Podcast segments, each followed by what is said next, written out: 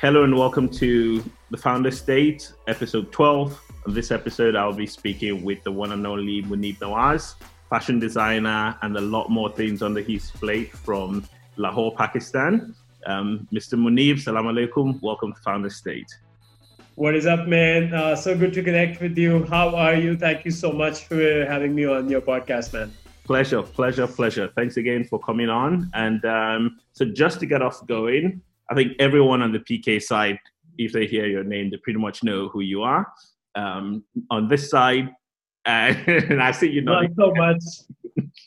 I think so much. Um, but could you just, you know, give a brief introduction of yourself, um, what you do, um, your passions, and then we'll chat on from there. Okay, so I now try to become a human being every day, and uh, I try to be a better human being every day. That's basically the gist of what I want to do. Uh, I design clothes. I, I specialize in the menswear brand, but uh, I've I've had experience of over 16 years doing what I'm doing, and uh, God's been super super kind. I've uh, been lucky enough to have shown my collections in I think seven, eight, ten different countries.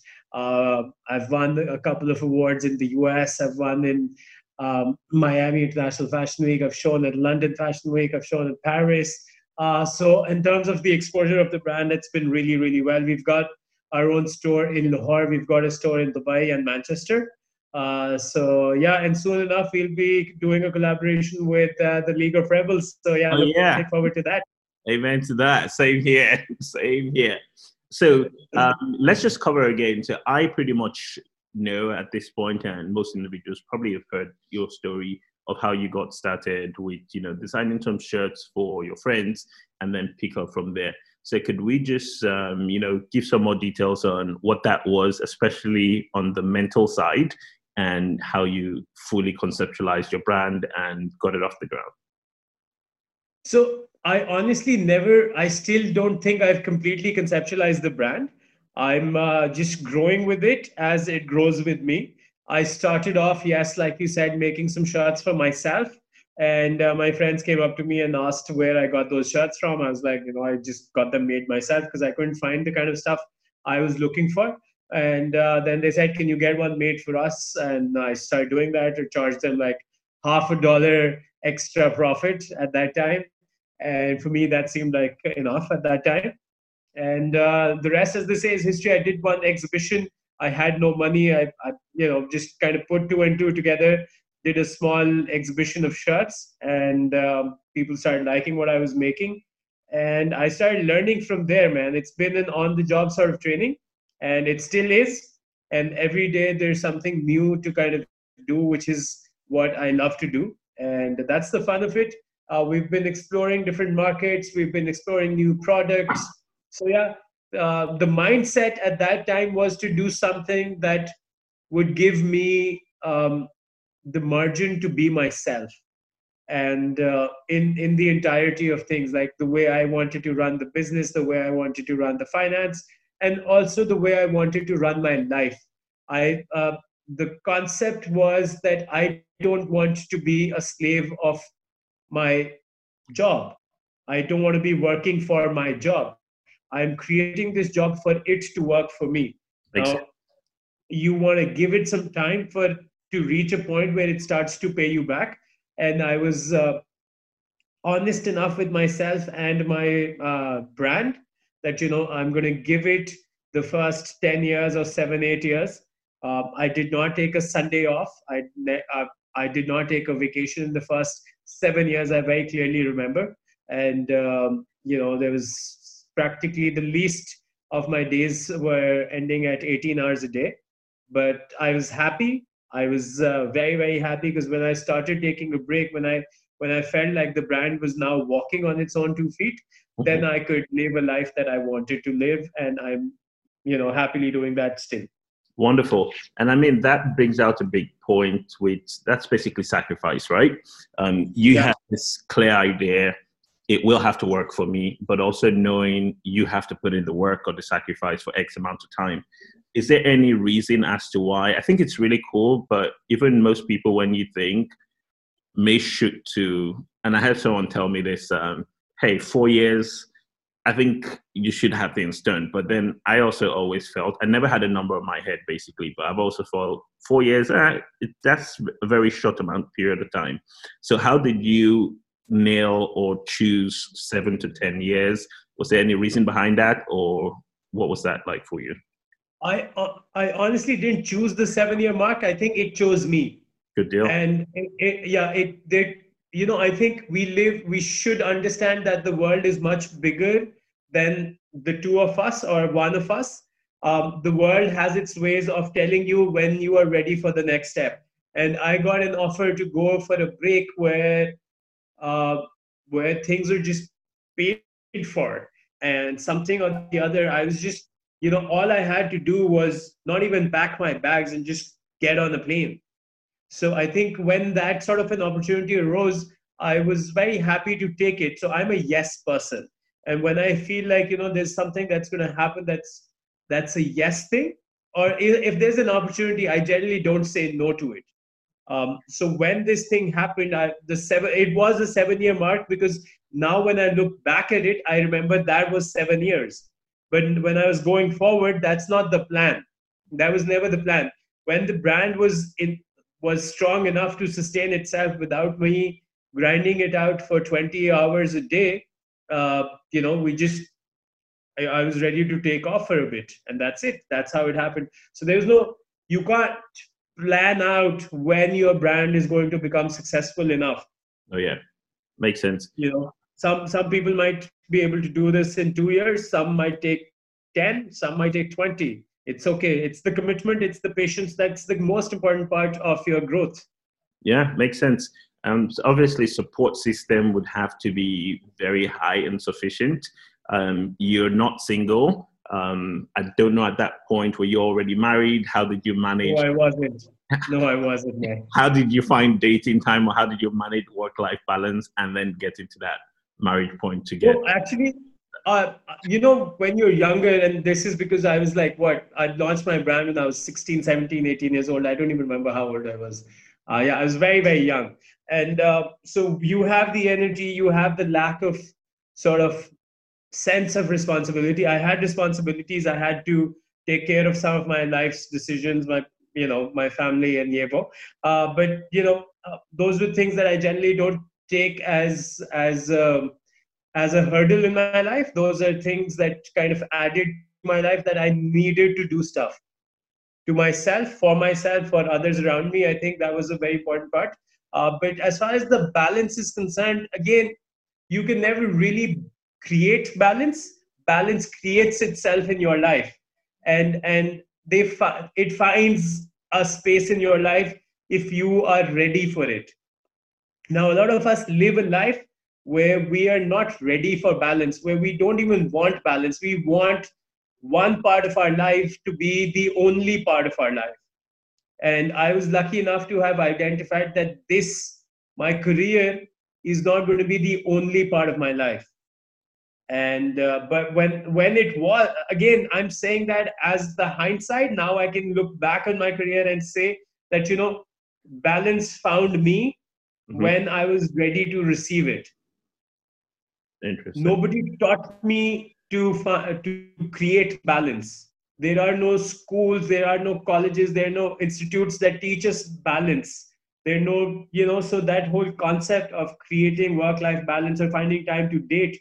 Um, I was blessed with some great people in my life. I don't know why those women uh, helped me through and supported me. Uh, I I have an utmost respect for them because you know I was a I was I looked like a wreck. Um, the concept of you know like an entrepreneur or a you know young entrepreneur i had manifested uh, externally on me. I used to look like that. I used to act like that and it is strange because you know um, you're more than that and i now believe that you know every part of your life requires that same level of dedication that you have that you give to one part of your life yeah. And the more you keep doing that to other parts of your life, the more fulfilled you become. Interesting. That's great. Um, definitely makes sense and helps manage um, that on both sides, both you know work, family. But if you put your mind to it, being a, you will achieve it basically. Yeah. Um, yeah. So at this point, how would you?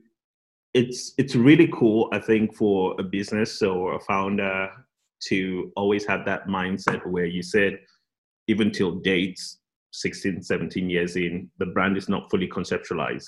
It's an ongoing process. You pivot where you need to, you tweak, you continue to grow, you continue to adjust. Um, how do you manage that? And but on a wholesome level, what is the Munib Nawaz brand like, even as it's growing? So you see, the first part of the question is how uh, how do I tweak it? Is like I said, when you are open to growth, growth comes to you, opportunities come to you of growth. Um, I, you know, the kind of stuff that I've been able to do, uh, I'm only grateful for that because I, 10 years ago, I would not have been able to conceptualize even what I have been able to uh, achieve now. Um, so, as far as the brand growth is concerned, or the soul of the brand is concerned, I think uh, we what we look at when we start fashion designing as a career what we look at are corporate cultures like you know the louis vuittons and the this group or the that group or the armanis or the this and that but uh, but what we miss out is the the process that they started with. Oh yeah. There were some rebels without a cause or with a cause and they they went looked up something that nobody else was making and they started making it. And to date i still feel like that's what we are trying to achieve. We are trying to do things that others don't do whether it's product whether it's communication whether it's uh, customer service whether it's experience whether it is branding so it just keeps on growing as far as where, where the brand is at i think wherever we are we are in a happy place and whatever we do as a brand it comes out of a place of happiness so it attracts that sort of clientele the customer who believes that you know there there has to be a sense of contentment from the person that they're buying these things from. Yeah. Great. And that leads us to which you and I, you know, we've touched shed light on before, where you enlightened me on the approach for the people who represent the brand, the face of the brand on a daily basis in the retail store. So just shedding back on that, my idea was, which I think most people um, building, finding people to mold into this brand, into this brand identity. Could you share again on your approach and how you've taken um, that step with people who communicate with clients face to face because you're not yeah. much on the floor? Yes. So I don't spend as much time as on the floor as I used to. Obviously, uh, because God's been kind, work's grown enough, and we've got multiple stores now. So uh, originally my idea was to try and recreate uh, another version of myself on the sales floor. Now, when I tried doing that, I realized I was failing miserably uh, because there is nobody like me. Not that I'm somebody great, but you know, there's nobody like you as well. well Everybody's you... unique. So I let what I learned after that was I kind of broke down the sales experience in a in a very personalized sort of manner and then i taught the principles of those uh, techniques or strategies to each individual who represents me and i let them take it forward their own way so you know the salespeople they don't have to be me to sell me they have to be themselves and they have to sell themselves first and then the brand they have to know the product they have to know the the customer requirements they have to understand where they stand, the brand that they represent.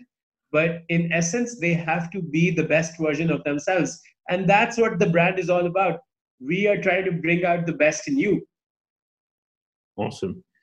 And so on the product side, because we largely talked about that, obviously they know understanding the product, being able to you know express themselves, communicate in the way that they will best. Um, customers definitely sense that when someone's being genuine or trying to fake whether it's an attitude or or whatnot um, yeah so in the same side fully understanding product if we go back to product development what's your approach and how do you go around that and with you know dubai manchester pakistan and future places to come what's that approach, which we slightly talked about in our previous conversation, but what's that approach to yeah. break into these other markets? So product is product, man. Product is going to be the king. Product is the is the manifestation of the soul. You know, it's like human beings are manifestation of a soul. Uh, so for me, the product is as important. It is the most important device of communication. Um, even beyond the word of mouth, the product, once you see a Munib Nawaz product fit to you, you know, it becomes a part of you.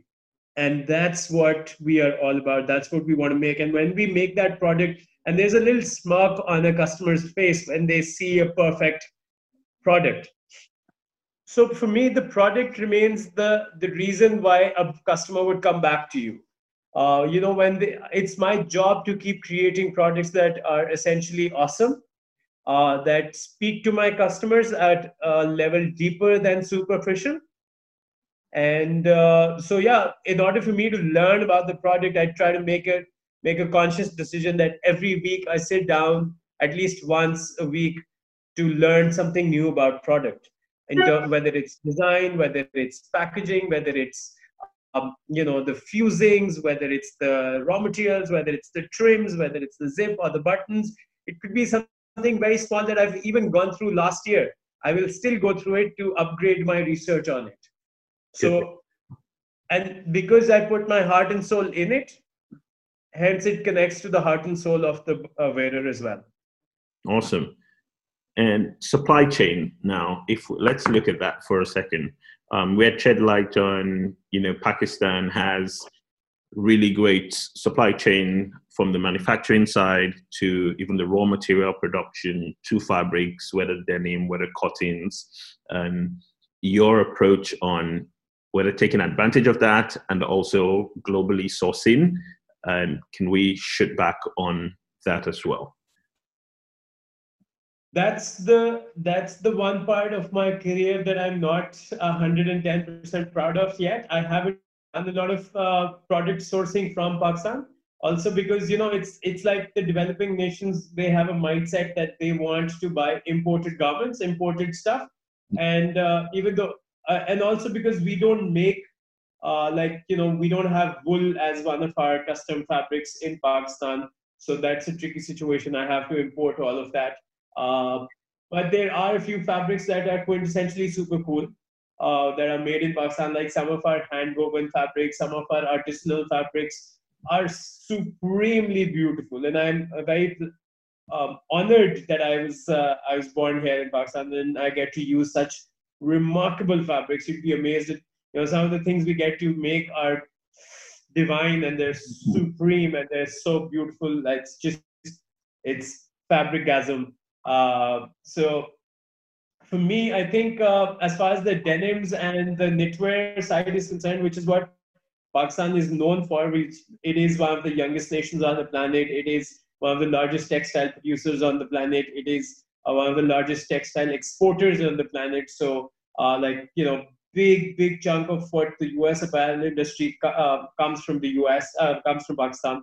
And so, as far as that is concerned, I haven't yet explored much of it for my own brand because my brand is a very novelty based brand. It's custom, bespoke, sort of a novelty brand where we don't do mass levels of uh, volumes. Awesome. So, so that's the difference between a producing nation. We are a producing nation. We are not a branding nation. So, which is why I feel like I'm going against the tide and kind of creating a brand rather than just creating volumes. Okay, and that makes a lot of sense. So, which is common what you said you know 12 world nations nigeria same situation. Everyone is just laser focused or has always been laser focused on imported stuff. Where is it from? Usa um, europe wherever. And uh, yeah. never not much so much um, home base items. Yeah. is there a way or how do you over time it's i think it's just a mental thing you said it the same way but how do we at some point try to target or convince or change customers to start to look at i think the first approach is smart what you're doing. It's imported so that keeps people comfortable. Oh yeah it's imported it's global. Um, but then how do you what's that current situation with seeing a Pakistani designer or Pakistani brand and what's their reception and how would that change or develop over time? Where it's we're shouting, yeah, it's Munib Nawaz, this is a Pakistani brand, and yes, it's global, but being able to shout more about a local brand um, almost as much as the international brands people have always been laser focused on. Okay, so I feel like you know it completely depends on your brand's vision, right? It's not a matter of my brand only. There are a couple of big brands out of Pakistan that have uh, that are locally manufactured, locally sourced, locally produced, locally branded, and locally sold, and they are big brands. So if you are a retailer, you obviously want to make sure that most of your products are locally sourced. If you are a bespoke or a luxury brand, then you you have the novelty of buying in more expensive stuff and selling to an expensive customer. So it's not a matter of whether should I be a retailer who buys a lot of local stuff and sells to the local market, just keeping a smaller margin, or do I want to be somebody bigger? So if I, and I think as far as creating that mindset is concerned, when your brand is big enough, like you know, I, if the mindset hasn't changed for the people or the consumers in the last 50 or 100 years, they want to buy imported garments let give them imported garments but why not i go big uh, global sell at the league of rebels stores and uh, become an imported item for them so i will be a novelty over there. I will not be a novelty over here but a made in pakistan label will be a cool thing for the us will, to make it into a cool thing for the british uh, or the european or the south american or the australian or you know african nations. That's my responsibility then. As a brand then i have to make sure that my brand goes big enough that i can source any material from anywhere and make it count in wherever i want to sell it. Yeah. So but there are i'm more than sure like you know there are nigerian brands who are very big within nigeria. Uh, there are big brands in turkey who are now really big. Uh, like I, uh, somebody told me a couple of years back that they spoke to somebody at Mavi Denim in uh, in Turkey, and they said, you know, Pakistan is now where Turkey was, I think, 30 years ago, where they did not want to buy anything Turkish made. Now the entire world is okay or looks forward to getting sourcing done from Turkey. Yeah. So, so I think it's a mindset. It's a it's at the government level. It's at a public level. I think when the brands become good enough, people people will buy a good brand people will buy a good product people will buy a good price they will buy a good package uh, so it's our responsibility to give them that not trying to sell pakistan to pakistanis man. That's disrespectful. Yeah. You know? You just have to make a great product that they should be proud of. Wonderful. And i think that you know really drives home. It the responsibility lies on the brands lies on the creatives to sell to yeah. anybody anywhere. Um, great point with, and even with this, with the um, ATX pack program, uh, that helped you know transition the bring Pakistani brands over to the US, access the market over here, US brands to also access the Pakistani market. Then it then falls back on creatives to say, you know, how do you catch this brand? with accessing global markets, collaborations have been a big thing in general for yeah. brands. 2020, it's going to carry on 2021. Um, yes, we've played and shed light on you know possible uh, League of Rebels, Munib Nawaz collaboration. Um, I think that's a great type of entryway into new markets because it helps yeah. back end structure. The front end structure is also good. Um, you had shed some light earlier with new markets and how you kind of tweak and how you use local um, artisans or artists to kind of get that translation of comfort for the brands or for the country for the customers. Could yeah. we could you shed yeah. some more light on that, please? So you see, the my idea of expansion is uh, that you should use local resources uh, and they're not just limited to fabrics and yarns and all of that. It is to use local intellectual resource as well. Wherever you go, like, you know, I think, for instance, if your brand was to come to Pakistan and you haven't lived here, or you don't want to live here, you will not be living here.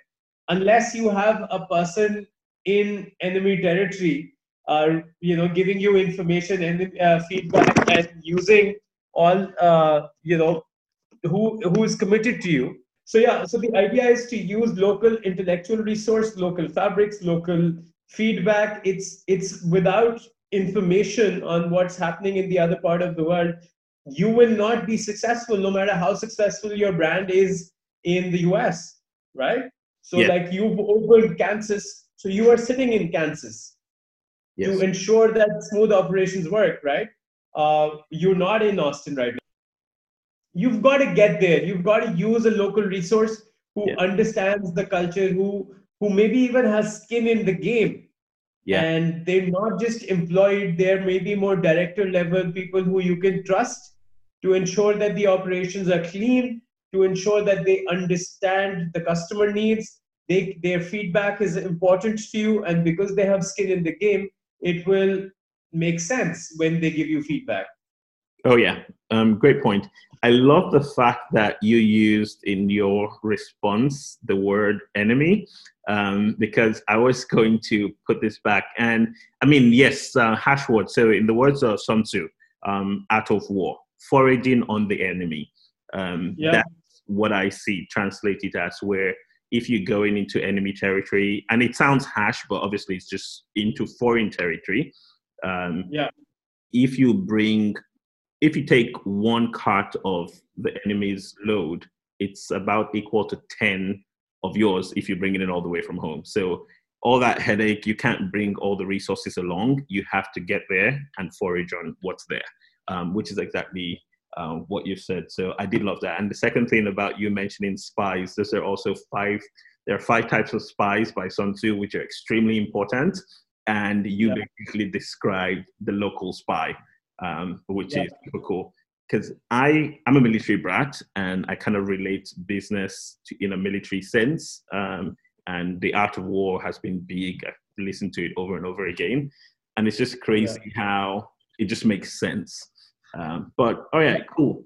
So, you know, entering enemy, um, I'm still staying on the um, military side, but entering foreign grounds, you know, using the resources, the local resources, artisans, I really do think that's just a smart way to do business and operate. And it's definitely less headache on our side, which also brings to leveraging partnerships. So whether it's by collaboration or whatnot, that's pretty much, I think, plays the same. Or what else would you say on partnerships? See, I think you, we are social animals. We've got to understand that you know the that instinct. The the only trouble in the last fifty years in terms of uh, commerce that has happened is that there was a time where building empires, uh, people used to work towards building, uh, you know, the pyramids, the empires, the fortresses, even the organizations, uh, because they themselves did not have the platform that somebody else started in the last few years, I think in the last few decades, what has happened is there's become people according to people they think that it is now a level playing field because everybody has access to the same social media or instagram and they think everybody can become the rock or everybody can become lady gaga because they're on social media and because lady gaga is on social media as well. But i feel the time right now for partnerships and collaborations is more important because otherwise what is happening is people are opening up very small joints um, and they are being they're not being able to grow further because they don't have the intellectual capital or the infrastructural capital that is required to grow. Now if you look at the rock if you look at uh, lady gaga if you look at any of the more successful people wherever on the planet they have gone through the grind, found somebody who built them the infrastructure, and then took them forward. And they still hold true to their uh, founders, you know. So, like for instance, if uh, Jimmy Iovine, who was one of the producers for Lady Gaga, uh, did not find the first multi-billion-dollar uh, record label with iTunes, uh, Lady Gaga would still be playing some small gig in Kansas or wherever. Uh, so you know, and The Rock without WWF uh, would still probably be with seven dollars somewhere uh, playing college football or you know maybe somebody else. Yeah. So the infrastructure and the intellect and the creative that building empire state is not a one man's job. Sadly unless we start collaborating again you will slow down and probably start to decline your growth. Yeah. Um, and uh, probably fail sometime. Because without if i say that i don't want to collaborate with you and you say you don't want to collaborate with me because you are super cool and there is an arrogance or there is an ego or there is whatever because you have the same amount of followers as i have i don't know uh, or maybe you have more you do not uh, participate or in so for me collaborations are exercise of growth Great. Okay. So you grow with somebody, you exercise that growth, and you both learn. And then you can decide to keep doing it or not to do it later on. But that without contracting a muscle, you will never grow the muscle. Yeah. So that's that's the it's an exercise that is very, very important. And building up that team, uh, not and collaborations don't really just mean like you know Munib Nawaz ex League of Rebels. It means the collaboration of the internal staff that you have. How much are they invested in your brand? Oh yeah. How much are they looking at the same vision? And where does their personal vision align with the corporate goals or your goals? That's collaboration for me as well. Oh, yeah. And brings us to your three was it three win approach or what? Yeah, yeah, win, win, win. Yeah, win win approach. Yeah, there you go. Yeah, I love that philosophy on your human approach. Could you shed some light again and explain it? Because I um, didn't catch the full one, or it's not in my head. But you have a human approach. Um, I think you put it for the brand, for the employees. Um, what was that again? I think uh, you know, and anything that is not, you know, we've been brought up with a win-win approach, and and what that does is, uh, I think somebody loses, hmm. and if you kind of just get to the win-win-win, where think of everybody like the 360 degrees of any part of this whole exercise is not victorious. You know anybody who is directly involved or indirectly involved is not victorious. That means your partnership was selfish. Interesting. So if i partner with you and you partner with me and we both win but our customer loses that is a that's a very short term win yeah so if i win you win and your customer wins then it's it's fun so if your supplier wins, if your producer wins, and your uh, if your supplier wins, if your buyer wins, and your customer wins, that's when, for me, the whole cycle becomes complete. Awesome. That's just my basic understanding. I think it's very important for us to keep the customers in the loop. I think it's very important for us to kind of keep. Um, oh, sorry.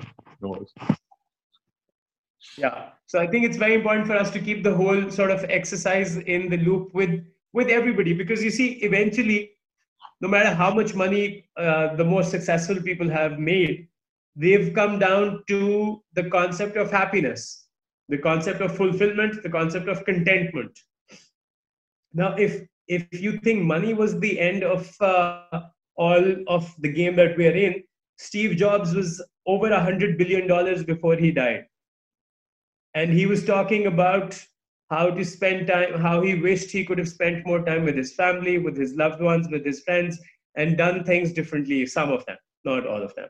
Uh, and similarly, you know, there's a Kate Spade story everybody knows. Um, you know, I, I saw Steve Madden's uh, thing on Netflix, and at you know at 50 or something, he had his kids.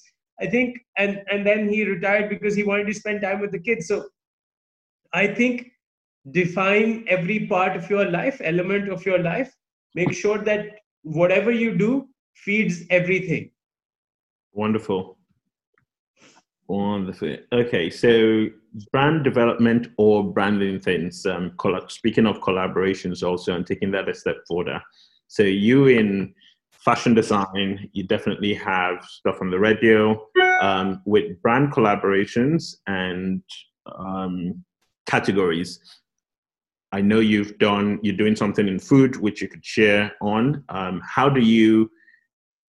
I know there's this okay. There's this coolness, right? That I feel there's the Munib Nawaz coolness that you sort of play on. But could you explain the process and your mindset for categories? I know yes, you don't say no to opportunities, but do you have other categories or industries and just like shedding more light on the food side? So, so the thing is, for me, the brand, like I said, is a very soul brand and soul is what makes uh, is what connects us to the whole world um, and wherever the soul will find some connection it will automatically start to create something now it's up up to us to kind of give it a physical manifestation but you know you are as a person whatever your soul is whoever you are as a human being you're throwing that out there uh, and whatever the you know like you guys started off with your shirts now i saw yesterday you guys had grooming things you had a salon or something like that so that thing is expanding into its own different uh, areas and horizons right yes. similarly with my brand i with because right now i am the brand ambassador but you know before that i had some of the leading celebrities in pakistan who were my brand ambassadors one was a sports person one was an international boxer one was a musician, one was a filmmaker, one so so all of that kind of resonates with the brand. So fashion, fitness, uh, music, food, so all of that lifestyle, it is your brand cannot be about a product. It has to represent a lifestyle, right? So I love making burgers. I, I've been trying to make good burgers for a while and luckily I, I got my recipe right then uh, I was called in to meet with a few people, and they said, you know, we would like to maybe collaborate with you building a Munib Nawaz burger. I was like, let's do it. I love the idea. Uh, somebody reached out recently to launch a fitness line because I've been going to the gym very regularly. I've won CrossFit competitions in Pakistan. I've done this and that. Uh, so, so the fitness kind of got in, in uh, you know, involved in a couple of projects over there. I love music, so I a lot of musicians wear my clothes. I tried to do like a poetry recitation as well, and uh, so you know because of my friends, they produced my thing and turned out really nice. So the idea was never to limit yourself, and the mindset again behind that being, uh, you've got to remain true to yourself. Make sure that your product, your house is in order, and then growth is the only way to live Wonderful. Um, makes sense. And lifestyle, because everything now is being a wholesome lifestyle brand. But I think it's a perfect point where you pull back to say, make sure your house is in order. Because your core yeah. product, if it's great, then you could now expand in a natural fun yeah, yeah, Expansion can only happen when your house is in order. Like, you know, when we had our sorted, we did the Hush Puppies collaboration. Uh, even though I'd never done a shoes line before that, but you know, because the brand was ready enough and ripe enough, they reached out and we got the whole thing done. Wonderful. Um, that's been great. Love um, learning from you. Love chatting with you. Um, can't wait you know physically in PK again. Um, and definitely looking forward to as we also try to you know expand the League of Rebels brand. Um, that's something we're definitely excited about. Where it's a great venture to you know connect with the right individuals atx pack program has brought us together being able to look into pakistan and also um, the Munib Nawaz brand getting into the US and so on and so forth. And hopefully, um, fingers crossed, soon enough, I'll be living close by also. So um, you'll be seeing a whole lot of me. Looking forward, man. You're always welcome. And thank you so much and good luck, man. And uh, just in case people don't know, this brand, I love it, man. I love the brand. And someday, if if we don't start working together, I'm going to make my own spin-off of the League of Rebels. I'm just telling you in advance. We'll work together, so we keep that. Make sure it's within the house then. Okay, um, done. Um, once again, this is Munib Nawaz. he said don't find him last time, but you could find him. you could find him. Just search Munib Nawaz. Um, any final thoughts? Oh, actually, I've got one last question for you, which I feel is not much of a problem with you based on your, you know, wholesome approach to life and business and family. Um, I always ask. I feel business and entrepreneurship is highly a mental game, and I like to ask how individuals maintain their sanity. Um, maybe I'm wrong, but I feel like yours is very under control. But could you shed some light on how you maintain your sanity or what approach you take to even make, make sure, you know, your head is in a good space more constantly? So it's simple for me, you know, and uh, I make it, uh, uh, I don't make it look easy. I try to make it as difficult as possible, even though it's very easy. Uh-huh. But you know, I think you just have to prioritize what's important to you. And I think we we overcommit to ourselves and we underdeliver to ourselves. Hence, we are always living in a guilt zone. I think uh, we we live in the fear of failure more than the love of success. Um, I choose always every decision is out of love wherever um, because love creates happiness and that's where you want to be. And if you want to be if if your destination is happiness the journey has to be the happy route right? You yeah. can't go to the opposite of happy to get to happy. If you are on a journey of fear you are not on the journey of success. You are not on the journey of love. You are not on the journey of happy so just make sure every day you wake up be grateful for what you are where you are, how you are, why you exist, and just find a reason to do something great that day. One of my friends, she was over earlier and she was talking about how Monday ends up being extremely, you know, like they call the Monday blues. And I was like, you know, Monday's my dash. There you and uh, yeah. So because I feel like, you know, when I wake up, I do things out of love.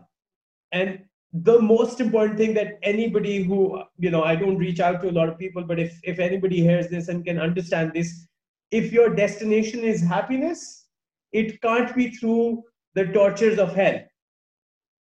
Yeah. You have to find your happy place in the smallest of activities every day. And that eventually leads to a bigger happiness at the end of the day. We like being stressed we like when we look stressed. Yeah. Um, and I feel like that's what's wrong with the way entrepreneurship is even looked at now. Like, you know, when you just said, okay, entrepreneurship is a mental game and it's a stressful game, and people think of it as a as a situation where it's not understood to be a happy place. It is super happy. Because if your own job isn't going to make you happy, the one you chose for yourself, yeah. then you are a dash idiot, man. Makes sense. Makes sense. I love the approach. I love the mindset. Once again, thank you very much. Um, and we'll talk to you soon. It's been episode 12 with Munib Nawaz on Founder State Podcast.